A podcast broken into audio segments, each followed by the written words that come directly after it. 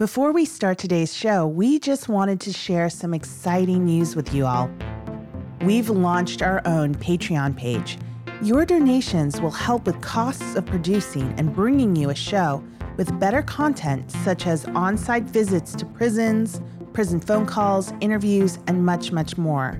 For only $6, you get a pros and cons sticker and pin, a Patreon exclusive episode every month. This could be a Q&A, interview with a special guest, update to a previous case, and a shout out on our social media and your name added to our website as a contributor.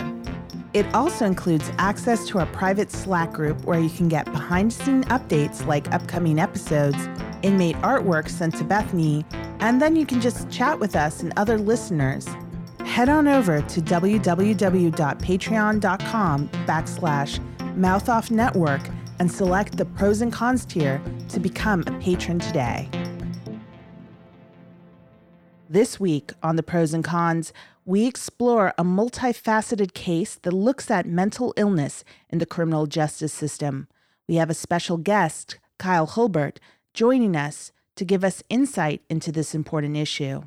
Please be advised that this episode contains strong language and a discussion about mental illness. This is From Prison to Promise.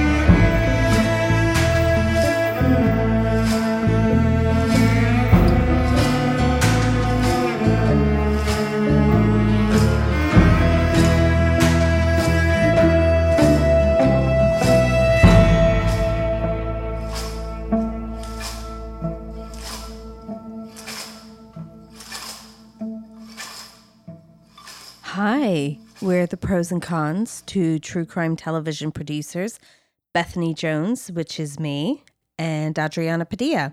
Hello, everyone. With each and every episode, we talk to the pros that lived and worked the cases and about the cons that made the headlines, and sometimes to the cons. We like to say that we take you behind the scenes and behind the crime scene tape. We'd like to start off by thanking our new Patreon supporters, Zoe and Yolanda. Thank you for your generous and uh, helpful contributions.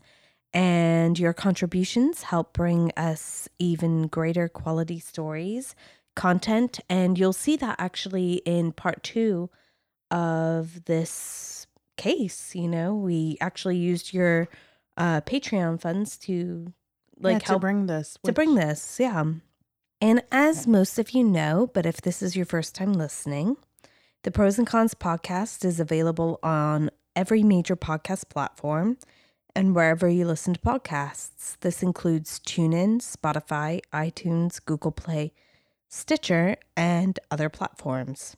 When you subscribe, rate, and review on Apple Podcasts, Stitcher, or other platforms, it helps others find us. And it also helps others find us when you put us in your Insta stories. I yeah, know. tag us on social media. yeah, you know, tag us on the Facebook, on the Twitter. It it kind of helps, you know. We're not the biggest reviewers of, you know, our Etsy purchases, so we get it. It's like a another step that you need to do, but I don't know about you, but I review all my Etsy purchases. Oh, I am uh, shamefully behind. Um, so full disclosure, this is the second time we are recording this uh, show. We had recorded this episode earlier this week, and our intention was to tell the story part of the show and then have Kyle Hulbert come in for a brief interview. And this is something we've done before where we talk about the case and then we have an interview at the end. And you're absolutely right. And um in you know, in this instance, this interview was so much deeper.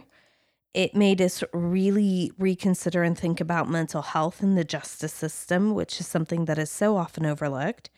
And it really deserves to be discussed. And so Kyle's interview will be its own standalone episode. This will be a two parter. And if you just want to listen to the case, that's fine. If you just want to listen to the interview, that's fine. However, they supplement and complement each other. So we highly recommend listening to this and then that. So today's case is a case that you worked on, Bethany. It is. It is. Um, today's case I came across approximately a year and a half ago. And I was actually on my first vacation in years. I was in France in the village I had grown up in. And I got a call from someone developing a true crime series. And at first I was like, I was annoyed. You know, I don't get a lot of time off and you don't get a lot of downtime. And I was on holiday and enjoying my time and, you know, spending time with my brother and the people in the village who who I love and appreciate. And get the call and I kind of dismissed it. And a day or so later, I was like, let's do it. And I called them back when I got back to the house. And um, as soon as I got back to the US, I jumped into this and I found this story and reached out to all the participants. And the rest, as they say, is history. And this is the murder of Dr. Robert Schwartz.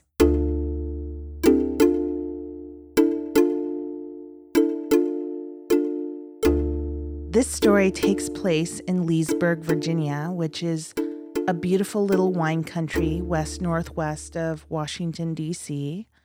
Dr. Robert Schwartz was a nationally renowned scientist. His specialty was biometrics and DNA research. Dr. Schwartz was even one of the founding members of the Virginia Biotechnology Association. He was extremely well respected in his professional community. His wife had previously passed away, he was a widow, so he was raising his three children, Jesse, Michelle, and Clara, by himself. On December 10th, 2001, Dr. Schwartz had an important meeting at 1 p.m.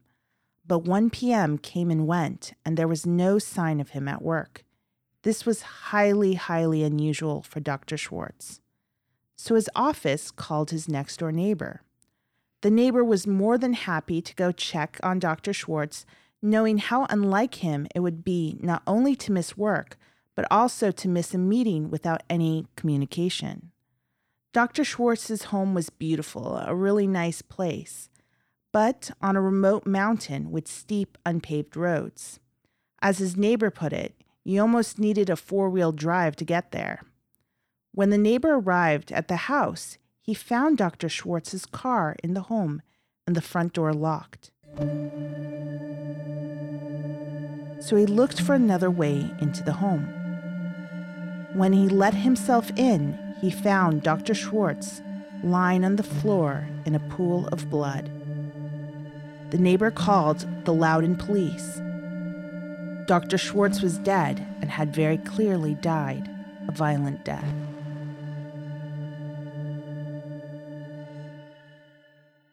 The police came to Dr. Schwartz's residence, and right off the bat, they didn't have a lot of clues or much evidence to go off of. Some furniture had been disturbed, and a struggle had taken place that seemed pretty apparent.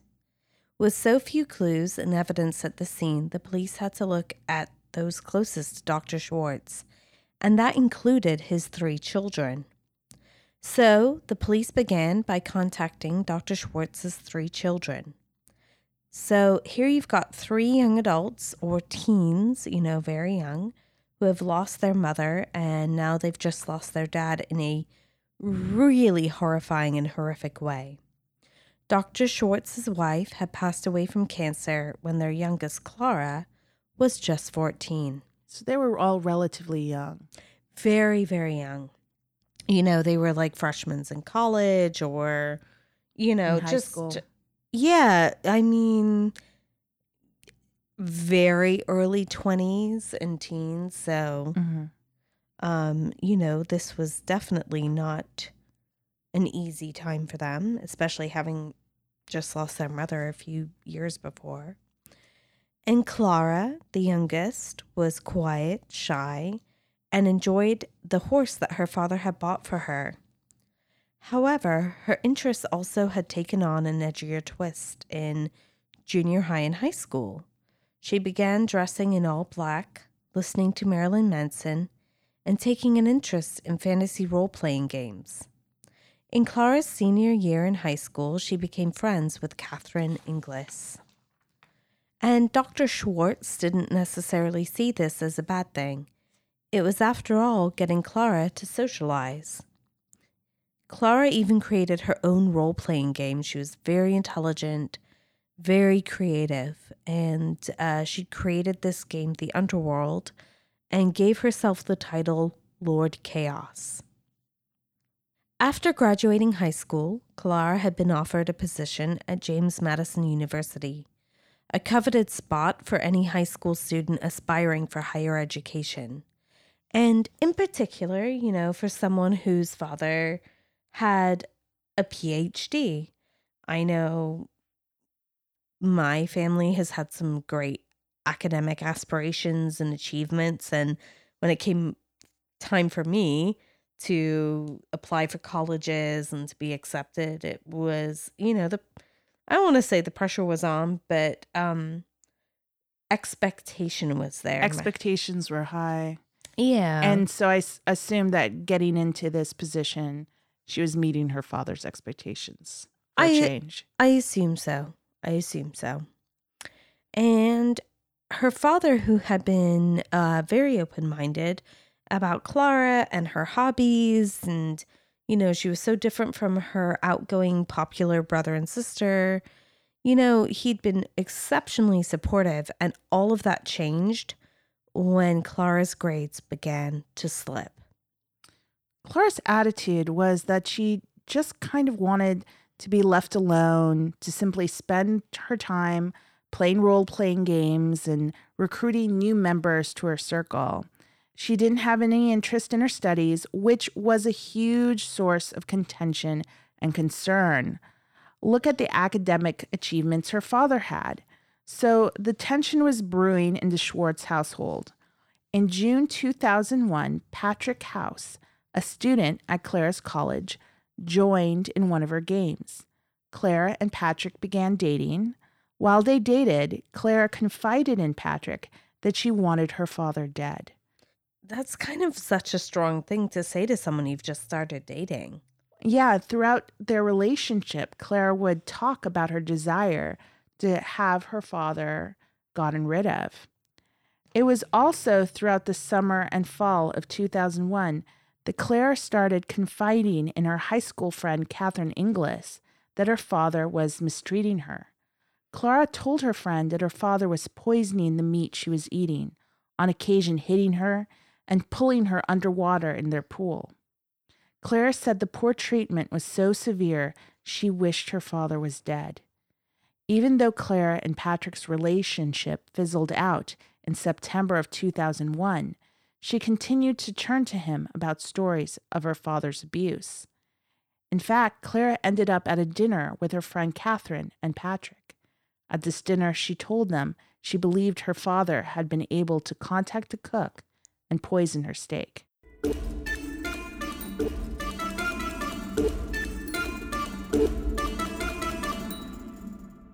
Later that month, September 2001, Clara met Kyle Hulbert at a Renaissance fair.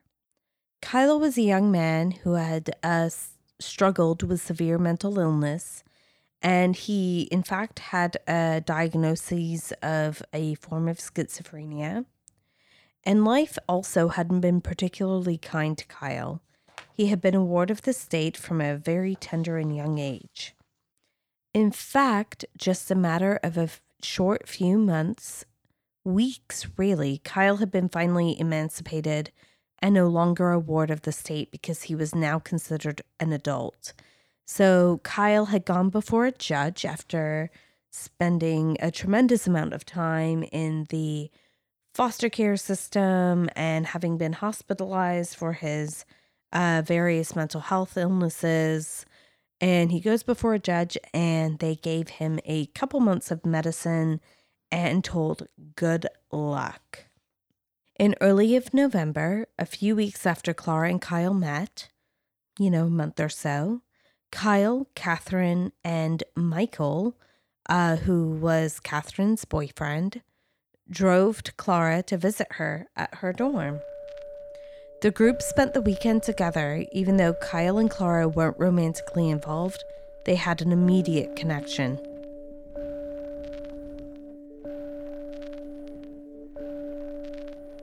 Clara told Kyle that she was suffering from tremendous emotional, physical, and mental abuse from her father, and told him what she had told Catherine that he was even trying to poison her. Then, over Thanksgiving weekend, Kyle decided to stop by Claire's house. He did this in the most unusual way. He camped out in the woods by Claire's house, which in Virginia at that time would have been cold. Man, can you imagine? Then one evening, he shows up at the farmhouse to be introduced to Dr. Schwartz. And so there's a really unusual dynamic here. You've got Kyle, who's suffering from these untreated mental health issues, Clara claiming she's being abused, and you have Dr. Schwartz, who's trying to enjoy his Thanksgiving weekend with his family. And all of this kind of comes together. At dinner, Clara told Kyle that she might not survive another holiday, that her father was taking her to the Virgin Islands for Christmas vacation, and that her father was planning on making sure she did not come back. Right. But now, only days away from Christmas vacation, it was Dr. Schwartz that had met his untimely end. In all murder cases, the police will inevitably look at those closest to the deceased. They're going to leave no stone unturned. And Clara hadn't been particularly torn up when she learned about her father's murder. As opposed to her sister Michelle, who had wept when learning the news, Clara had simply said, How? Which for the police seemed pretty suspect. As the police are digging into the investigation, they ask the neighbors of the Schwartzes if they heard or saw anything strange the night of December 8th. And keep in mind, they were very remote, and so the neighbors were few and far between. You know, it's not like living in a metropolitan suburban area where there's, you know, 40 apartments. It's farmhouses spread out. Yeah, that area is again, it's wine country, so you've got a lot of farms and It's remote. country roads. Yeah, beautiful but um remote. Right. And one neighbor says, in fact, yes, that night there was a knock on our door and a young man introduced himself as Kyle Hulbert and he got out of his car and um, told us that his car was stuck in the mud. The neighbors, knowing how isolated it was out there, invited Kyle in for a hot cup of tea and to use the phone to call a tow truck driver. After Kyle had made the call, he disappeared into the cold, rainy night. The police were able to track down the towed car fairly easily. When they find it at a tow lot, they're a little surprised to learn that the car is actually registered to a Mike Pfohl. The police begin to do their due diligence. They're digging into everyone, and they're now wondering who is this Kyle Hulbert who knocked on the neighbor's door? Who is this Mike Pfohl whose car was towed? And what were they doing out in remote Loudoun? The tow truck driver told the police that, interestingly, there wasn't just one person, there were three. Police realize that Mike Pfohl is Catherine Inglis's boyfriend. And Catherine is, of course, Clara's friend from high school. And they suspect that the third person in this car may have been Catherine. So the police locate Mike Pfohl and Catherine and pick them up to bring them in for questioning and begin their search for Kyle. Kyle is living at a friend's in Maryland, so bringing him in wasn't as easy. While Mike and Katie are being questioned, the police searched Mike's parents' home. They were searching the room they lived in, and the police find a samurai sword. And when the police take it out of its sheath, the sword is still wet.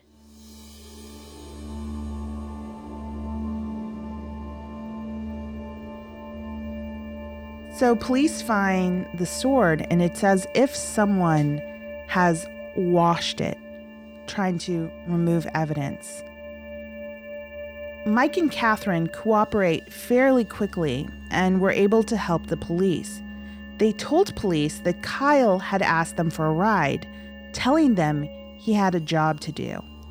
At the time, Kyle was carrying a samurai sword that he had tucked down his back beneath his coat. Knowing he had a samurai sword, incredibly, Mike and Catherine still dropped Kyle off a few hundred yards from the farmhouse. After Kyle got out of the car, Mike and Catherine got stuck in the muddy rain. And it's then the police believe that Kyle attacked Dr. Schwartz. 30 minutes later, Kyle returned noticed that Mike and Catherine were stuck, and said that he would go to the neighbors to ask for a tow. Catherine and Mike then hid the samurai sword for Kyle. Mike Pfohl told police he didn't realize how serious his situation was. Police had quickly unraveled the investigation, and the three perpetrators had one thing in common a friendship with Clara Schwartz.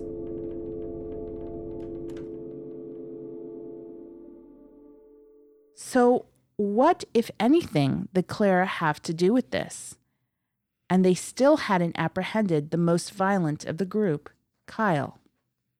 That night, the police went ahead and put in motion a felony takedown, and Kyle was taken in without further incident.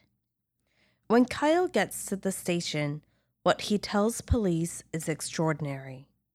He tells the investigators that he did, in fact, commit the killing but it was entirely justified, what we call in our line of work justifiable homicide. Right, Adriana? Mm-hmm. Kyle said that Clara was being abused and mistreated, and that he was simply helping her by killing her father before Dr. Schwartz was planning to murder her during the Christmas vacation. And what Kyle tells police about this cold, rainy December 8th night corroborates exactly what Mike and Katie have told the police.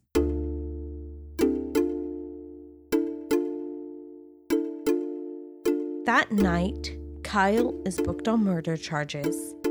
The next morning, Mike and Katie were arrested.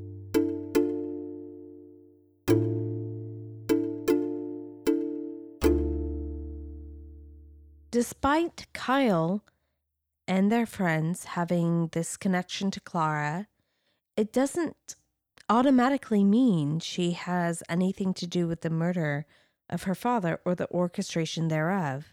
But why hasn't Clara, with all this evidence, been arrested? The police take a trip down to see Clara at her university. However, she wasn't available. In fact, police weren't able to speak with Clara until December 20th, the night of her father's funeral. At the police station, Clara remains unemotional. She confesses that the night of the murder, Mike and Kyle had called her to tell her what had happened to her father. In addition to admitting that she and her father didn't have the best relationship, she said she didn't take what Mike and Kyle said seriously she thought they were joking. Claire also shared with police about the abuse she claimed had been inflicted upon her by her father. She goes on to deny ever asking Kyle to kill her father, but does admit that Kyle had brought it up several times. Claire tells police that if she believed her father was truly a danger to her, that she would have gone to police.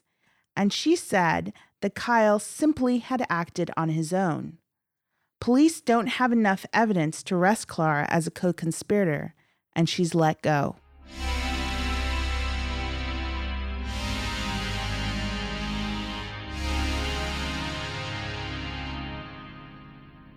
February 1st, 2002.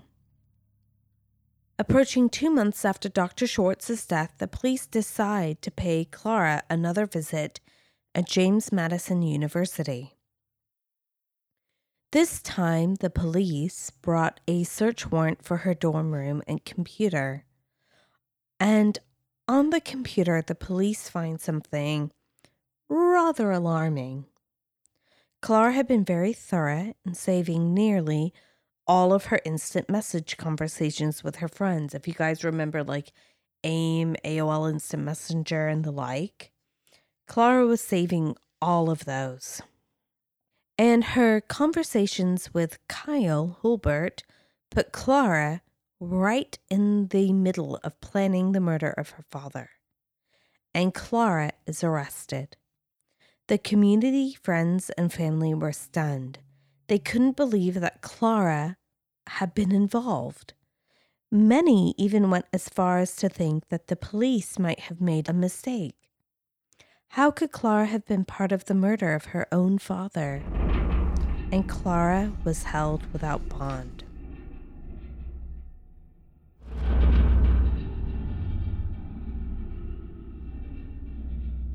Now, when there's multiple defendants, one might turn. And in this case, Katie Inglis cut a deal and she was out. While Kyle and Mike were awaiting their trials in jail, October 7th, 2002, Clara Schwartz was to stand trial for the murder of her father.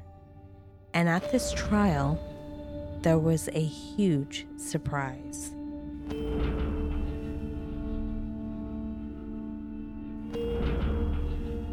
the prosecution was able to discover that Clara hadn't only shared her mistreatment, they were able to find that Clara had set her eyes on the money she could collect if her father wasn't in the picture. And at trial, it didn't take long before she was painted as a sophisticated mastermind and a gold digger. Clara had aspirations of not only getting her father's life insurance, but also selling the farmhouse and having the funds from the sale. The defense, of course, countered that Clara was simply a victim in all of this, that an unstable young man took her complaints about her father out of context, and that she couldn't be held responsible for his actions. However, the surprises don't stop there. A star witness was called to the stand. It's Patrick, Clara's boyfriend, whom she had broken up with shortly before meeting Kyle. Patrick told the court how he and Clara had met and how their relationship had blossomed with the shared interest in goth culture. He also shared the reason their relationship ended. Clara had begun to ask him to kill her father. Patrick had thought she was kidding at first, However, she gave him a book of poison. The very way she said her father had been meddling with her, she was now trying to reciprocate and have her father killed. The second Kyle came into the picture, Patrick and Clara split. Apparently, she didn't need him anymore. Kyle Hulbert did take the stand, but pled the fifth. Pleading the fifth is the American legal term that means you don't have to testify if it incriminates you. Likely you've heard it in various TV shows and films over the years. I'll take the fifth. Mike Pfohl didn't take the stand either. However, due to her plea agreement, Catherine Inglis, Clara's longtime high school friend, does take the stand. And Catherine reveals something even more stunning. The weird, unorthodox Thanksgiving visit by Kyle Kyle claimed it was reconnaissance. He was getting an understanding of the lay of the land.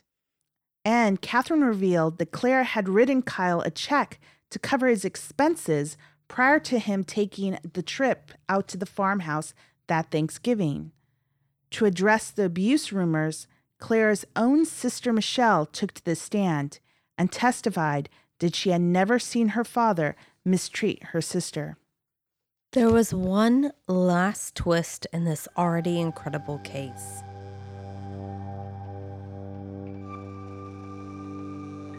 Photos of a very young girl have been found on Dr. Schwartz's computer. The young girl in the photos had pigtails like Clara and struck a striking resemblance. Would the disturbing pictures substantiate Clara's claims of abuse? It was discovered that these alarming photos, that they were like nude photos of a young girl, you know, um, obviously not of the age of consent.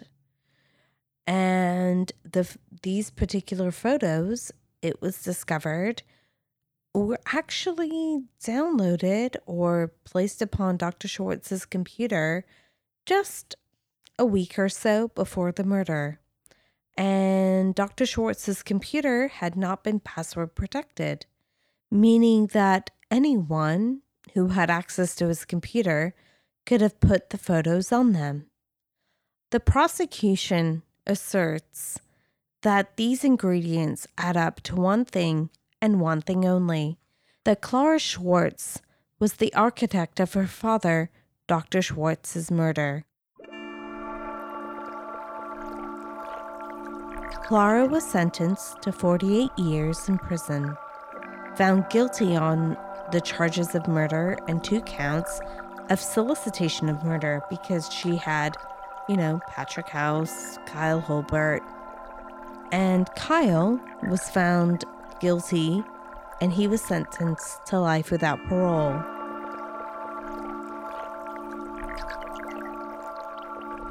So, in part two of this series, we are going to have an exclusive interview with Kyle. Now, knowing the facts of the case, um, we are going to talk to him about um, what happened. So, um, if you want to know more, please click on the next episode. Thank you, everyone, and please be sure to check out our part two of this important episode.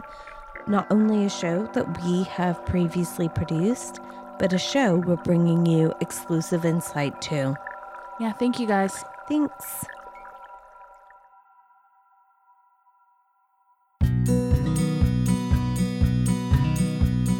Before we sign off, I just wanted to tell you about a new podcast I'm executive producing called The Intersection of Cancer and Life.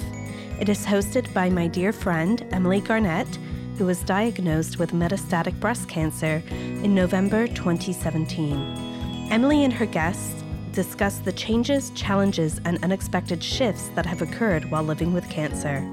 These conversations emphasize the fact that there is no one size fits all approach to rebuilding a life after diagnosis, and lets listeners know that they are not alone, whether they themselves have been diagnosed with cancer or have a friend or loved one navigating treatment. You can listen to the first season now on Apple Podcasts, Spotify, and your favorite podcast app by searching for the intersection of cancer and life.